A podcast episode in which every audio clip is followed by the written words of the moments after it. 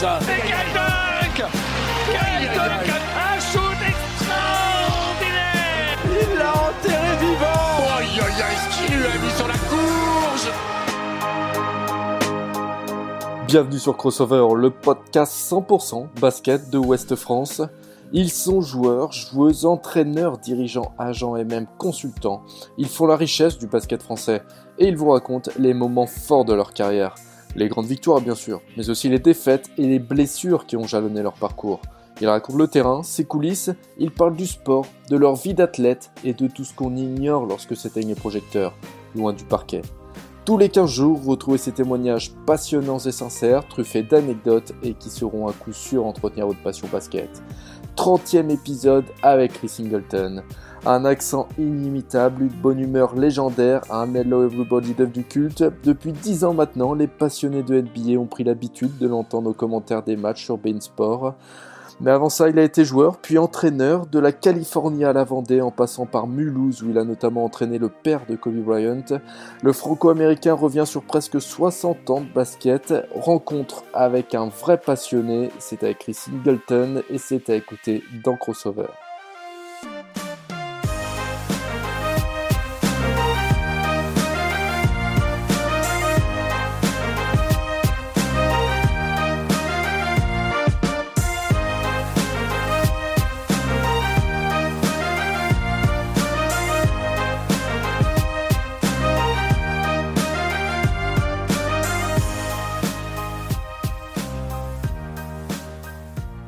Chris Singleton, bonjour, comment vas-tu?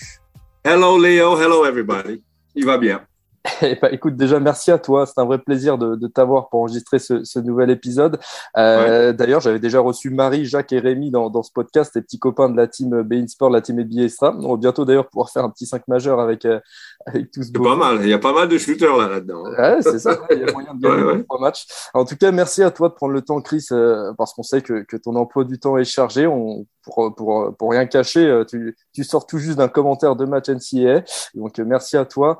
Euh, justement, on va parler de tes baskets puisque tes journées sont, sont particulièrement bien remplies entre les commentaires de match la nuit, on vient de le dire, là, même la journée avec les NCAA, là, les plateaux télé avec NBA Extra, tes occupations aussi dans le coaching avec So, on va en parler. Le rythme est assez fort. Fait. Tu fais ouais. La, la, la, cadence, c'est quoi le secret de Chris Singleton pour enchaîner comme ça depuis tant d'années? Ouais, je pense que c'est déjà euh, aimer le basket. Euh, ça fait toujours partie de ma vie depuis que je suis euh, depuis que je suis enfant. J'ai fait toutes les les catégories euh, joueur, euh, joueur, entraîneur, maintenant commentateur, c'est vrai. et c'est important pour moi aussi de de redonner des choses que, que moi j'ai reçues. C'est pour ça que je suis dans le club de Sceaux. Et tu as oublié un petit truc, non seulement j'entraîne les équipes, l'équipe NF1 de Sceaux, mais j'ai entraîné les cadettes aussi. Donc, il faut, okay. avoir, faut avoir un emploi de temps bien rempli. Le secret, c'est d'être organisé, c'est d'être discipliné, euh, malgré tout. Il faut savoir, euh, on dort quand on est fatigué, on mange quand on a faim, et puis après, on travaille quand il le faut. Voilà, c'est ça le secret. Et, et, on sait, euh, on sait que Bein Sport diffuse euh, de la, la, NCA aussi on, depuis peu les rencontres de Beckley Kelly. Mais quel plaisir C'est ça, ouais. c'est une formidable nouvelle pour le basket français. Et d'ailleurs, toi, tu as investi dans, dans, cette aventure puisque tu as commenté des matchs et notamment Le Mans Asvel dans une dizaine de jours, je crois. Euh, toi, qui a, qui a, qui a été entraîneur dans, dans le championnat de France, j'imagine, c'est un plaisir pour toi de retrouver le basket français, de pouvoir le commenter comme ça. Ouais, non, mais ça va être un très grand plaisir. Ça va être une, une complication aussi parce qu'il va falloir que je, que je rédige un peu, que je me mets à jour vis-à-vis -vis de, de, championnat français. Mais non, mais c'est excellent, Bein Sport, euh, qui, prend ça, qui met ça devant dans l'avant-scène. Euh, surtout, on, on, connaît la qualité euh, que, que Bein Sport est capable de, de, mettre en place. Mais nous, on a aujourd'hui à Bein Sport, on a un volume du basket, je trouve, qui est, qui est excellent. On a, on a, comme vous avez bien dit, le basket universitaire, le basket NBA, le basket français. Universitaire, c'est excellent. Donc, on a, on a toutes les catégories, euh, tous les plaisirs possibles qu'on peut retrouver dans le basket. C'est ça, c'est génial. Alors Chris, on va revenir un petit peu sur ton parcours, donc forcément à, tes débuts. Euh, donc Chris Singleton est né à Brooklyn en 1957 d'une mère française et d'un père américain qui était militaire. Euh, tu restes en Europe jusqu'à l'âge de 5 ans, ensuite tu retournes aux États-Unis, je crois. Et c'est vraiment à ce moment-là que tu as découvert le basket, hein, c'est ça? Ouais, euh, je vois que vous êtes bien briefé, c'est bien.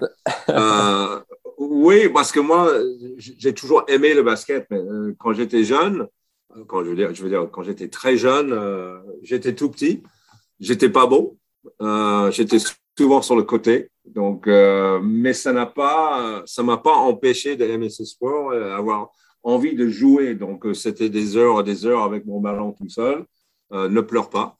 Euh, tout seul, en train de m'entraîner, m'entraîner, m'entraîner, après glisser dans une équipe et de continuer à travailler pour recevoir une bourse euh, universitaire en basket. Et cela, j'ai commencé à, dire, bah, écoute, peut-être je peux faire quelque chose dans le basket. J'avais le même rêve que toutes les jeunes, c'est-à-dire jouer en NBA, mais j'étais loin, loin, loin. Donc, euh, en sortant de, de l'universitaire, j'ai dit, il y avait une occasion de de jouer en Europe. Donc, je me suis dit, tout simplement, je vais aller jouer pendant un an euh, en Europe, prendre un peu de plaisir, un peu de francs, parce que c'est des francs à cette époque-là. Ouais. et puis, retourner aux États-Unis et trouver un vrai travail. Mais le problème, c'est que euh, ça, c'était en 78. Et on est quoi, en 2022 maintenant? C'est ça. Là où je suis encore là.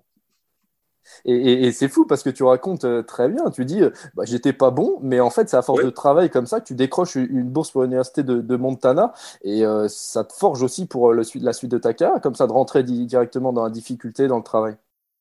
Ouais, bah, c'est-à-dire aussi, oui, euh, on- il faut jamais empêcher les gens de rêver. C'est ça qui les pousse en avant. Euh, mais après aussi, il faut accepter ses limites, accepter que voilà, le dernière marche était était était pas possible pour moi aller jouer en NBA. Donc c'était pas la peine de perdre du temps avec ça, euh, d'aller dans un endroit où tu pouvais jouer au basket, continuer à jouer un petit peu. Je pense que j'aurais toujours resté là-dedans. Euh, mais, après, c'est vrai qu'il faut, euh, pour les jeunes, je leur dis ça tout le temps, il faut pas, faut pas les empêcher de, rêver, mais il faut savoir que tu pars de, de stade zéro et il faut monter jusqu'à 10, mais il faut faire marche par marche. Et après un moment, tu, fais une analyse. Euh, je peux continuer sur cette voie ou pas ou est-ce qu'il y a une autre voie où je peux prendre autant de plaisir euh, et continuer à, faire ce que j'aime faire? Je pense que c'est ça la lucidité dans la vie de prendre ces décisions-là. Bon, là, on part d'une période assez lointaine, tu l'as dit, euh, Oui, fin allez, des années aussi loin euh, que ça. 70. euh, non, non, on va pas te vexer. Mais, mais pour, euh, pour, pour ceux qui nous écoutent, justement, Chris Singleton sur terrain, ça ressemblait à, à, à quoi? Enfin, on connaît pas forcément le joueur. C'était quoi le style de Chris Singleton? Écoute, euh, j'étais un scoreur, quelqu'un qui adorait marquer des points. C'était à l'époque où les attaques étaient mis beaucoup plus en avant, que, Ouais. que le travail défensif. Donc, euh, moi, marquer, euh, c'était c'était un instinct euh, qui est un shooter, un shooter poste 2, euh, voilà, qui, qui jouait en mouvement tout le, tout le temps. Euh, je dirais dans un petit, petit niveau, euh, un Devin Booker. Voilà. D'accord. Voilà, un- peu dans, dans cette profil-là, mais beaucoup moins bon. ça, ça c'est vrai. Mais ce, ce genre de jeu-là. Et, et ce qui est assez dingue, c'est que tu es repéré par un entraîneur. C'est comme ça que tu traverses l'Atlantique, tu débarques en Europe à 22 ans, tu quittes la Californie. Calzonetti, il, il- il s'appelait. Ah, Je me souviens du nom. Il s'appelle Carmen Calzonetti. D'accord, ok. Bon, bah, tu vois, je j'avais pas l'info. Euh, donc, tu Ah, quittes la, la- pas bien briefé, là. là. tu quittes la Californie pour Chaland. Alors là, faut s'accrocher hein, parce que la transition euh, Californie-Chaland, c'est quand même euh, pas pareil. Justement, est-ce que C'était Est-ce que été Non, mais je vous raconte. J'arrive, j'arrive, et puis euh, Ouais. on me dit, il y a, y un club euh, qui, qui, est, qui est sur la plage. Et je me suis dit, voilà, le, Pas vraiment. Petite transition, ça va être sympa. Effectivement, quand je suis arrivé le mois d'août, euh, sachant qu'à Saint-Jean-de-Mont, Saint-Gilles, Croix-de-Vie et Chaland, dans cet triangle-là, il y a 100 000 personnes. Hmm. Donc j'arrive, le plage bondé, bondé. Je dis, bah voilà, j'ai fait le bon choix, paradis, paradis magnifique. Euh, fin août, fin des vacances, je prends ma voiture, je vais à la plage un jour, tu ne voyais pas un pigeon. Il n'y avait rien, pas un oiseau, pas, pas une serviette sur, sur- sur la plage. Et à Chaland, à cette époque-là, ça a beaucoup changé, mais à cette époque-là, il n'y avait que 13 000 habitants en temps normal. Donc, euh, euh, on enroulait les trottoirs à 19 heures, il n'y avait plus personne, il n'y avait plus personne. Donc, euh, mais après, je dis que quand tu viens en Europe comme ça, après, j'ai eu plein d'amitiés, plein d'expériences, vraiment une situation fa- familiale. qui était vraiment enrichissant parce que finalement, j'ai resté six ans. Hmm. Et, là, on remonte, là, pour situer un petit peu, on est en 79, tu rejoins Chaland. Alors, du coup, c'est de la Nationale 2, ce qui équivaut à la Pro B actuelle. Et en dehors de l'adaptation à la ville, à l'Europe, comment se fait l'adaptation sur le terrain, la différence peut-être avec le basket américain que tu avais connu? Ah, Le, premier adaptation, j'ai appris à pas plonger. Parce que euh, à Chaland, à cette époque-là, par terre, c'était du moquette. Donc, tu, tu, plonges une fois, tu te brûles les genoux, après tu plonges plus. Donc, euh, non, non, c'était, oui, style de basket. Euh, tu sais, le basket reste toujours le basket euh, quand même. Il y a des niveaux différents. À cette époque-là, c'était beaucoup moins physique. c'était plus technique qu'autre chose. on n'avait pas les qualités d'athlète qu'on a aujourd'hui. Les joueurs, ils ont, ils n'avaient pas la même formation qu'ils peuvent avoir aujourd'hui. Ils n'avaient pas la même possibilité de travailler techniquement qu'ils puissent faire aujourd'hui. Donc euh, voilà, on, progresse beaucoup plus vite maintenant quand tu as des qualités basket qu'à cette époque-là. Et, ensuite, tu passes par Reims puis Saint-Quentin, et c'est là à Saint-Quentin que la bascule va se faire avec le monde du coaching. Explique-nous comment ça arrive cette transition-là. Il arrive tout simplement parce que, euh, au même temps que je jouais à, Saint-Quentin, j'entraînais l'équipe de centre de formation. Hmm. Euh, et, ça fonctionnait très très bien. Par contre, l'équipe 1 ne fonctionnait pas très bien. Et la saison avant, euh, j'avais eu euh, une opération de, de, ligament croisé. Et je revenais pas au niveau que moi je voulais revenir. Donc, j'ai déjà dans ma tête, j'avais que 31 ans, j'étais en train de basculer euh, en disant, bon, je sais qu'un jour je vais être entraîneur. Et comme notre équipe au-dessus ne fonctionnait pas, les dirigeants m'ont demandé, est-ce que tu veux pas faire entraîneur, joueur jusqu'à la fin de saison, qu'on trouve une solution juste éviter la descente. Donc, euh, en fait, j'ai dit oui. Euh, et tu, puis, tu, fais, tu fais entraîneur-joueur sur les 20 derniers matchs, vous remportez les 19. voilà, tu as tout compris. Voilà, donc j'ai compris que j'étais probablement un meilleur entraîneur que joueur. Donc, euh, il, fallait faire ce choix-là. On m'a proposé de prendre l'équipe plein temps, juste comme entraîneur. Donc, c'est là que j'ai choisi de dire, voilà, maintenant je passe à autre chose. Euh, je mets la cravate, j'enlève le short et puis euh, voilà. comme ça. Il y avait déjà la cravate à l'époque euh Ouais, ouais. Ah, T'inquiète pas, j'avais un pantalon aussi. Hein, je vais pas enlever le short comme ça. et mais donc, du coup, ça te fait arrêter ta carrière à 31 ans, ce qui est assez jeune. C'est quelque chose qui a été compliqué à décider ou au final, ça s'est fait naturellement avec le coaching? Non, parce que j'étais vraiment passionné par le coaching. Moi, tous mes tous, les gens que je regardais quand je jouais au basket, c'était les grands entraîneurs, des, entraîneurs comme Pat Riley et tout, ça, Bobby Knight, tout ça. Je regardais ça et je, je toujours dit, je vais être comme eux. Je vais gérer mon équipe, je vais, voilà, je vais apprendre les joueurs à jouer au basket d'une certaine manière, collectivement. Euh, j'étais vraiment dedans à très jeune âge. Voilà, euh, coaching, coaching, coaching. Donc, euh, la transition s'est fait facilement parce que j'étais dans un endroit aussi où on m'a fait plein de confiance. On m'a donné rouler pour faire ce que je voulais faire.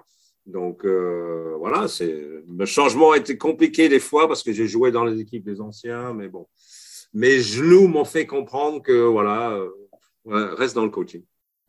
Et du coup, tout à l'heure, tu vous racontais euh, ce que, enfin, le rôle, un petit peu le style Chris Singleton sur le terrain, qui était pour le coup plutôt offensif.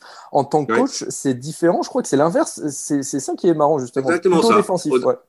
Ouais, au début, c'était exactement ça? Ça encore, c'est des influences euh, des coachs que j'avais regardés aussi, euh, qui, qui, ont toujours dit c'est la défense qui gagne des titres. Euh, L'attaque, c'est très agréable à voir, mais je savais aussi, étant attaquant, euh, j'avais quelques indices, euh, ce qui me gênait moi quand j'étais attaquant. Donc, effectivement, quand j'ai pris l'équipe de 50 ans, on l'a concentré énormément. Et c'est un des premiers entraîneurs à mettre des défenses de zone en place. Tout le monde me disait c'est du anti-jeu. Euh, mais c'était du anti-jeu qui gagnait. Donc, euh, c'est la seule chose qui m'a intéressé. Maintenant, tout le monde en fait. Mais défensivement, je cherchais des solutions à bloquer les équipes en face, jeu d'échecs. Euh, ça avait bien fonctionné. C'est ça, j'allais te parler justement que tu as été un des premiers à installer cette match-up zone. C'est une sorte de précurseur, alors qu'aujourd'hui, tout le monde l'utilise. Hein. Oh ben ça oui, ben bon, moi, moi je l'avais vu ça aux États-Unis, j'avais joué contre des zones comme ça. Tu pas encore en Europe voilà, pourquoi pas en Europe Je me suis dit, en plus qu'aux États-Unis, il y avait des meilleurs attaquants. J'ai si moi j'arrive à, faire comprendre aux joueurs de manière que ça se fasse. Et les joueurs aussi, c'était quelque chose de nouveau. Et c'était un petit peu notre, c'est un petit peu notre image. Voilà, c'était notre truc. Donc, euh, on a fini par euh, vraiment, vraiment faire un truc sympa. Et donc, euh, après Saint-Quentin, tu as coaché Mulhouse. Et là, je suis obligé de t'en parler, Chris, parce qu'à Mulhouse, tu as coaché Joe Bryant, le père de, le père de Kobe. J'en avais déjà parlé parce que dans. Excellent, ça. Il y a deux épisodes, j'avais reçu Jimmy Verov qui m'avait raconté quelques histoires sur Kobe. Et euh, donc, tu as connu Kobe très jeune. Hein, à cette époque-là, il a 12-13 ans quand son père vient en France. Euh, j'imagine que tu as pas mal d'anecdotes à, nous raconter. Mais oh, bah ça, de toute façon, effectivement, on a, quand j'étais à Mulhouse, on avait un Américain en début de saison où ça ne pas. Donc, il fallait trouver, euh, il fallait trouver un autre joueur. Donc, on m'avait parlé, un agent m'avait parlé, un joueur ex-NBA, meilleur sixième homme, qui joue en Italie. Donc, euh, qui était libre, voilà, qui, cherchait un club. Donc, effectivement, euh, on signe Joe Jellybean Bryant, qui arrive avec sa famille. Voilà. Donc, moi, je connaissais le père, évidemment. Voilà, il, a, il arrivait tous les jours à l'entraînement avec son fils. Euh, qui cherchait les, les, les, autres joueurs pour jouer un contrat, notamment avec Jimmy. Donc euh, voilà, et puis je recevais des plaintes de l'hôtel euh, pratiquement tous les jours. Un jeune qui, qui, driblait dans sa chambre, qui envoyait le ballon contre le mur, qui traversait le resto avec un ballon, donc tout le temps avec un ballon en main. Malheureusement, avec tout ça, le père, ben, les pneus étaient dégonflés. Euh, c'était toujours envoyé gestuellement. C'était un très bon joueur, mais bon, physiquement. 37 euh, ans, il avait. Euh, voilà, il, avait, il était âgé. Et puis, bon, on prend la décision de, de, le laisser partir, on va dire ça comme ça. effectivement, bah oui, j'ai suivi après, j'ai vu son fils en high school, tout, tout ce qu'il faisait et tout ça. Et puis, effectivement, on me dit c'est ma faute si on n'a jamais vu Kobe Bryant euh, jouer en France. c'est pas grave. Hein. moi, je l'ai connu. Moi. et c'est ça, il y, y, a pas mal d'histoires sur la Mais moi, j'ai eu la chance de, dans ma vie, c'est beaucoup plus tard, et je ne le savais même pas. Euh, quand je suis allé à Évreux, euh, j'avais un, joueur serbe mmh. qui avait un tout petit avec lui tout le temps, qui avait trois ans à l'époque. Euh, et quelqu'un m'a appelé il y a un mois de ça et il a dit Tu sais que Sacha Doncic, il avait un fils qui était avec lui à Hébreu Je dis bah Oui, je me souviens, il y avait un petit de trois ans qui courait partait et c'était Doncic, Luca. Décidément. Hein. Ah bah oui, je vais pas regarder l'autre non plus. Hein. bah ça, justement, quand, quand, tu, euh, quand tu coupes euh, Joe Bryant, ils repartent, en, tu l'as dit, aux États-Unis. C'est là que Kobe va vraiment se mettre dans le basket. Chris Singleton est un petit peu aux, prémices de la, de la, carrière de Kobe. entendu les remerciements, hein. ni, l'échec. Et tu parlais de, tu vois, il y a pas mal d'histoires. Tu parlais tout à l'heure là quand l'hôtel le Squash 3000 à Mulhouse t'appelait pour dire que les bruits de ballon. Euh, il y en avait un autre aussi, ce, ce côté justement, quand il est arrivé en NBA, après, on lui a reproché cette, certaine arrogance à Kobe. Déjà, à l'époque, il voulait défier les plus grands, notamment Jimmy Verov, qui lui avait 20, 20 20 hein, ans. Euh, c'est fou quand même de, vouloir être dans le défi comme ça. Non, mais c'était effectivement euh, sa grande force. Bon, là, il, il, a fait ça chez nous, mais à mon avis, il a fait ça aussi quand il était aux États-Unis, à Philadelphie, quand son père, euh, il jouait là-bas. Son père a joué à Philadelphie, je crois qu'il a joué à, Golden State aussi. Là, il a fait pas mal de clubs là-bas, mais on voit tous les joueurs NBA qui, qui se tremballent avec leur fils, leur petit garçon. Il est déjà imprégné dans le basket. Donc, effectivement, il avait cette arrogance-là. Que voilà, euh, moi je m'en fous, j'ai 12 ans, mais vous avez 20 ans, voilà, allez, on joue. On va voir qui, qui gagne. Et Kobe a toujours gardé ça. Et pour moi, c'était c'était sa plus grande force. Et, justement, ce qui est dingue, c'est qu'un peu plus tard dans sa carrière, il avait déclaré Les coéquipiers de mon père ne me prenaient pas au sérieux, ça me rendait dingue. C'est drôle qu'il dise ça, qui, ça prouve que ça l'a marqué quand même, ces périodes-là. Bon, même s'il n'y a pas que ah Mulhouse. Ah, oui, euh, non, mais je pense que voilà, c'est ça aussi qui a, qui a, toujours inspiré et qui inspire, à mon avis, tous les grands joueurs comme ça. C'est des moments comme ça, des phrases où quelqu'un qui leur manque de respect ils ont toujours envie de le repayer plus tard. Donc, euh, effectivement, si tu manques de respect vis-à-vis de lui, et c'est arrivé plus tard, euh, il était capable de vous mettre 50 points euh, comme ça, juste pour vous humilier un petit peu, voilà, pour prendre sa revanche. Mais ce qui est intéressant, c'est savoir que par rapport à Kobe, à ce gamin que tu avais connu 15 ans plus tôt, tu as été fan du joueur ensuite par la suite? Oh ben évidemment, quand tu connais un joueur, euh, voilà, tu le suis et tu vois, tu vois ce qu'il fait. Et après, bon, on est fan de ce joueur-là, tout simplement, euh, avec son élégance, avec la capacité qu'il a de jouer. Moi, j'allais voir au Summer League euh, quand il avait 18 ans. Hein. donc, tu le voyais à côté de Jerry West, un gamin, voilà, qui, qui avait faim du basket, qui voulait prouver au plus vite qu'il était parmi les plus forts. Et ce qu'il a bien réussi à le faire. Et je l'ai suivi jusqu'au bout. Donc, euh, c'était toujours intéressant de voir son évolution. Et, pareil, apparemment, il était juste derrière le banc des joueurs. Il glissait tout le temps sa tête sur les temps morts, enfin sur les regroupements d'équipes en étant il voulait toujours être à l'affût de la moindre info. Euh. Oui, parce que plus tard, on a compris que lui, c'était pas que aller faire des shoots. C'était de comprendre comment marcher, comment se déplacer, comprendre le basket. Il était toujours en train de, de parler. Comme j'ai dit, j'ai mentionné euh, Jerry West voilà, qui est un bibliothèque du basket. Euh, il avait faim de ce savoir aussi, autant qu'aller à 5 heures le matin faire 500 shoots, c'est de savoir exactement euh, le processus de réflexion, de, choix qu'on fait sur un terrain de basket. Et, justement, quand tu as connu le, gamin Kobe, j'imagine que ça a été compliqué d'apprendre son, décès, ça a dû être un, choc. Comment tu as réagi à la disparition de Kobe? Ben, on était tous là, c'était un dimanche soir, c'était un SNL. Euh, on était en train de se préparer, puis on a entendu ça. Déjà au début, tu veux pas trop y croire, tu dis bon c'est c'est une erreur, mais c'est vrai que euh, c'était une énorme tristesse parce que on n'attend pas qu'un jour, euh, je sais pas exactement quel âge j'avais, 40, 42, un truc comme ça. C'est ça. Euh, voilà, ça choque, ça choque parce que tu et en plus tu mets ces joueurs là plus grand que la nature. Tu dis, rien, rien, ne peut les arriver. Ils sont toujours dans les bonnes conditions. Mais après, quand tu vois les détails de ce qui lui est arrivé, c'est aussi, je suis désolé de dire, c'est un peu d'arrogance aussi de dire euh, tous les autres hélicoptères ne peuvent pas partir, le mien, il va partir.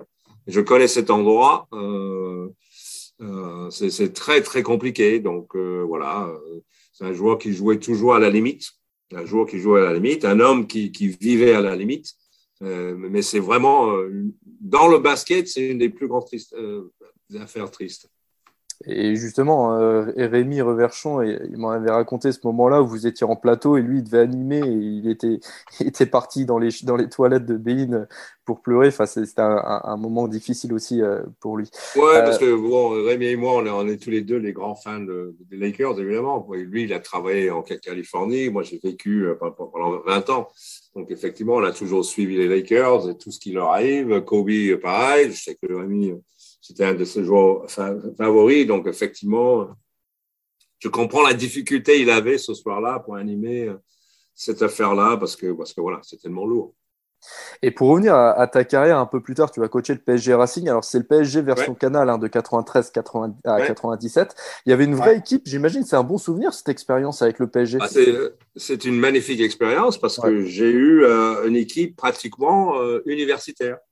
J'avais toutes les, très bons jeunes, Bonato, euh, Bonato euh, super, Rissaché, euh, Meriguet, c'était tous les jeunes joueurs de l'équipe de France. Euh, voilà, donc euh, qu'ils ont tout, plus tard fait, fait, des très beaux carrières, mais on avait une équipe qui jouait avec beaucoup d'enthousiasme. J'avais fait jouer cette équipe comme des universitaires. voilà, beaucoup de plaisir en attaque, la course voilà, les prises de risque maximum. Euh, donc, euh, on, a vécu des, très bons moments avec cette équipe-là. Et comment ça s'est fait justement cette opportunité parisienne?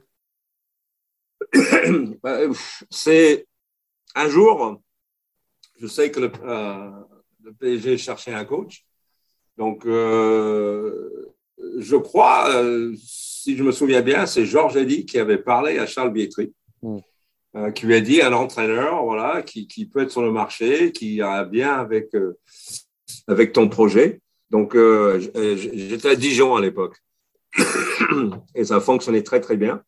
Donc, un jour, je viens faire, je crois que c'était un match de Coupe de France, à Sceaux. Voilà le paradoxe, à Sceaux. Et derrière le banc, tout le monde dans la salle a vu, il y, avait Charles Bébétry et Georges Eddy dans les gradins. Donc, euh, il s'était venu pour me voir. Donc, on a, on a discuté après, discuté après. Et puis, voilà, il a fait le choix, Charles, euh, après l'autre rencontre, euh, voilà, que ce sera moi, le prochain entraîneur de son projet PSG Racing. voilà, il y avait le Canal Plus jumelé avec. Donc, on, on avait un club omnisport. Cette époque-là était vraiment sympa. Allez, voilà, voilà, se mélanger avec les joueurs de foot, les joueurs de hand, les joueurs de volley. C'était vraiment une bonne ambiance. Alors ensuite, tu as connu d'autres expériences dans, le coaching. Il y a eu Évreux, tu l'as dit tout à l'heure, Besançon, Bayonne et aujourd'hui les féminines de Sceaux qui, sont en, National 1.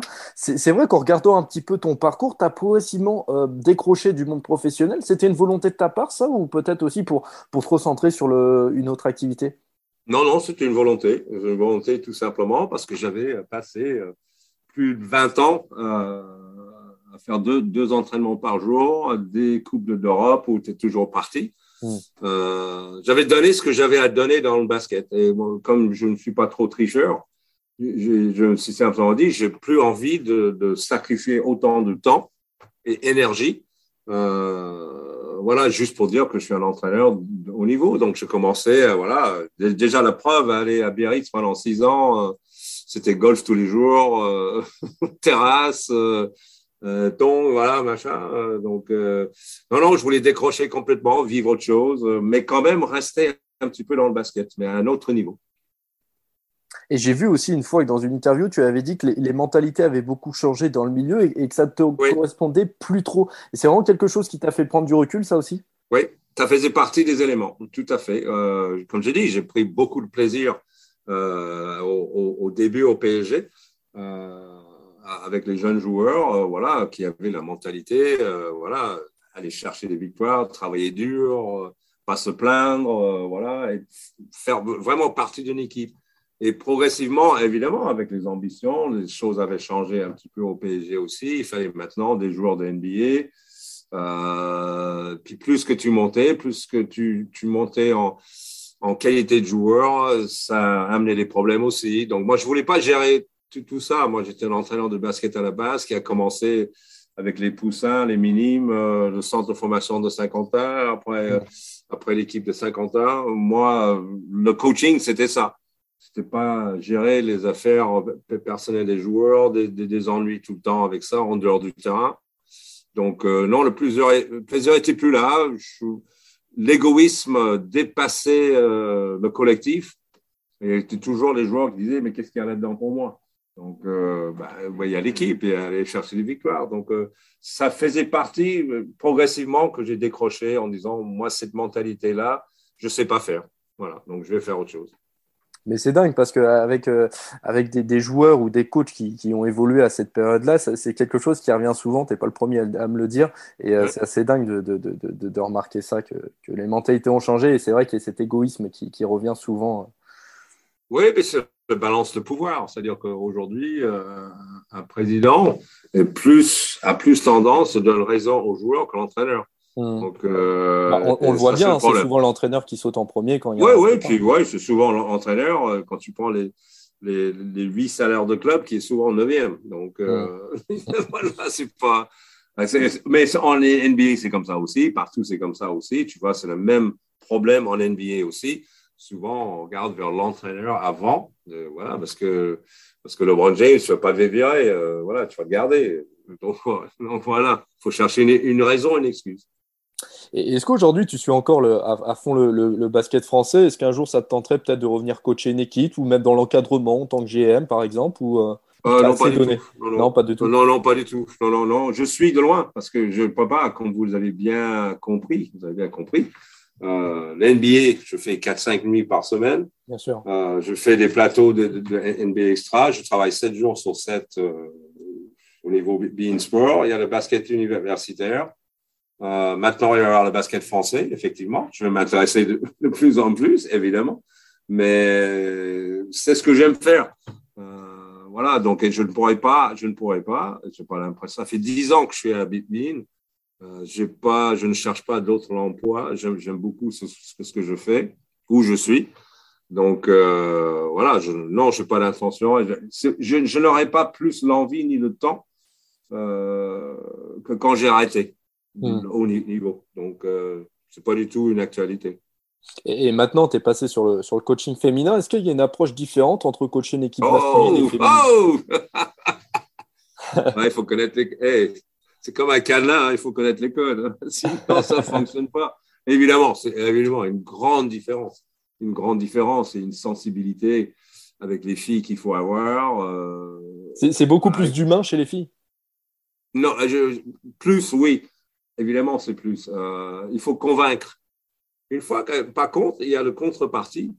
Une fois que les filles sont convaincues dans ce que vous dites, ce que vous avez envie, que ça fonctionne, là, vous avez, vous avez tout gagné parce qu'ils vont te suivre, ils vont, ils vont être fidèles, ils vont, être, euh, ils vont appliquer exactement ce que tu veux. Que les garçons, c'est pas du tout ça. Je répète encore une fois, les garçons, c'est qu'est-ce qu'il y a là-dedans pour moi?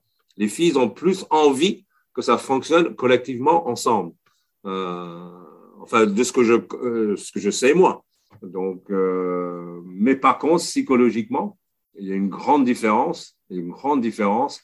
Mais bon, ça vaut, ça vaut le prix ça vaut le prix parce que quand tu as le résultat, moi j'ai toujours eu les résultats avec ça, donc à partir de là, voilà, j'ai trouvé ce que je cherchais.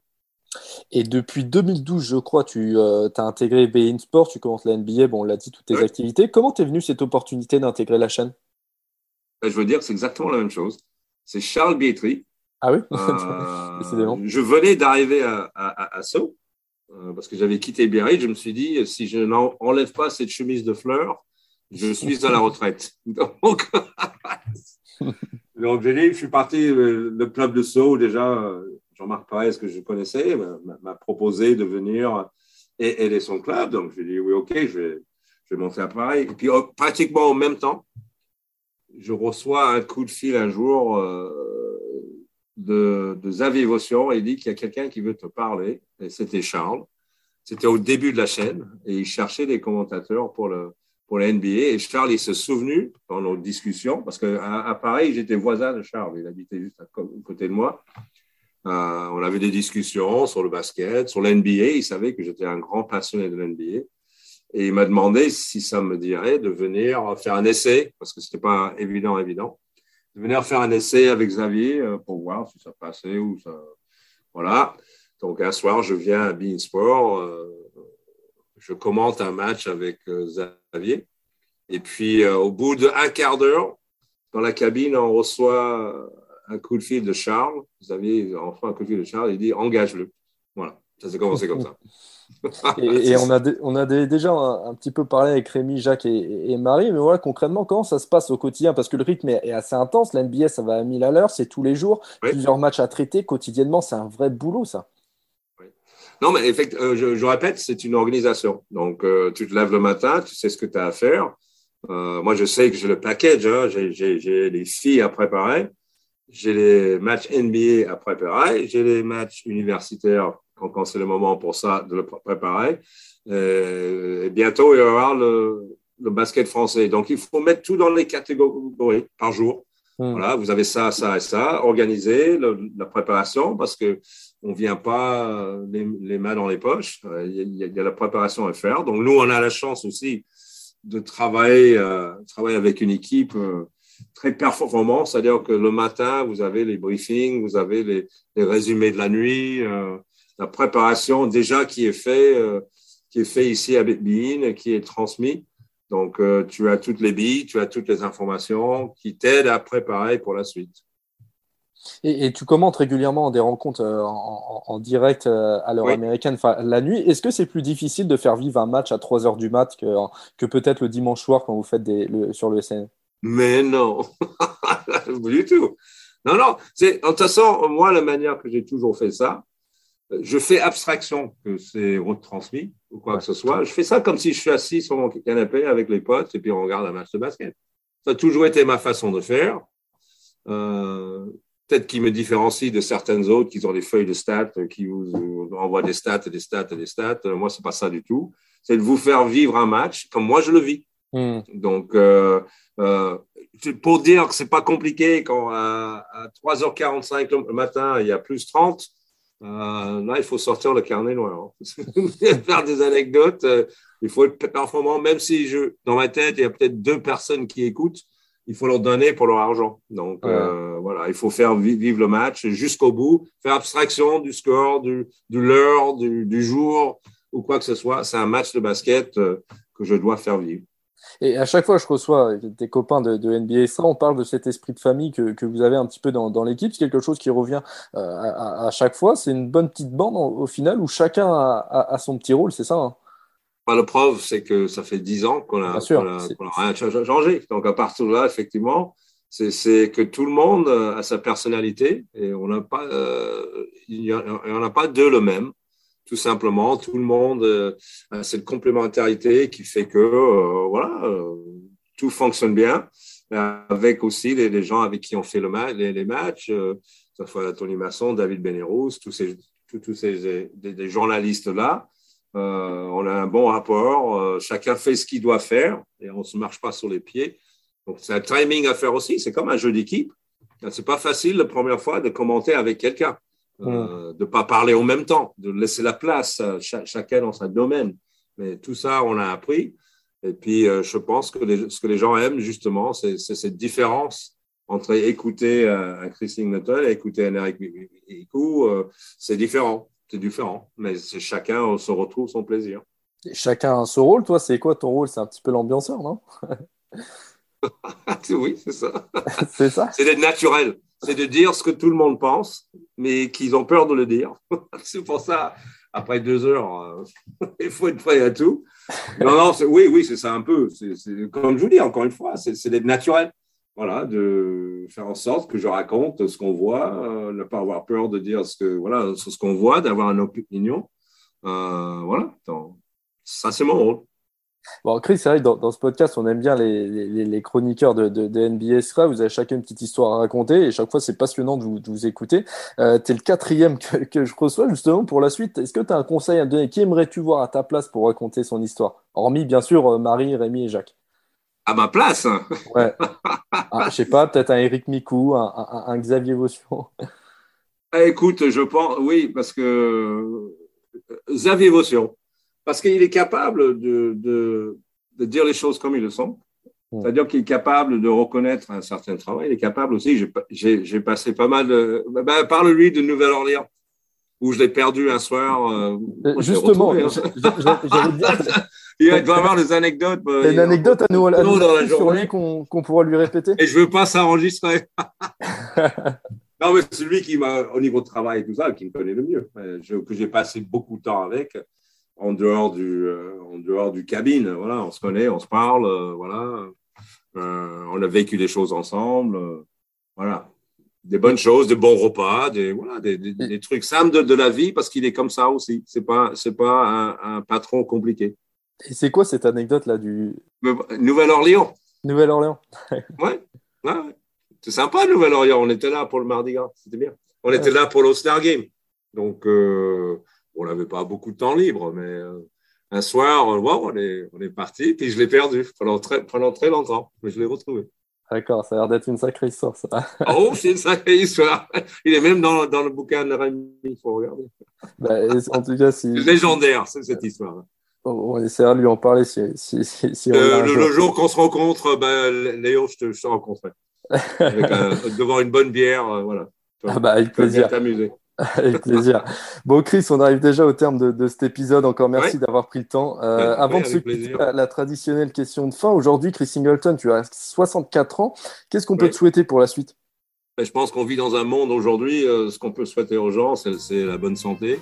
Hum. C'est quand vous mettez les pieds par terre le matin, euh, que vous vivez à fond, vivre à fond. Voilà, parce que voilà, c est, c est, la vie est très compliquée maintenant. Quand vous avez des occasions vous faire plaisir, il faut le faire, rigoler, euh, amusez-vous bien, et surtout communiquer. Voilà.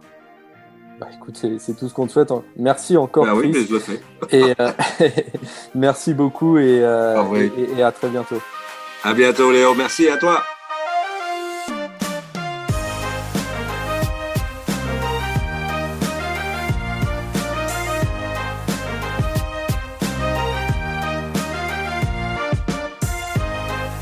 Retrouvez cet épisode ainsi que nos autres productions sur le mur des podcasts et aussi sur notre application Ouest France. N'hésitez pas à nous mettre 5 étoiles si vous avez aimé ce programme.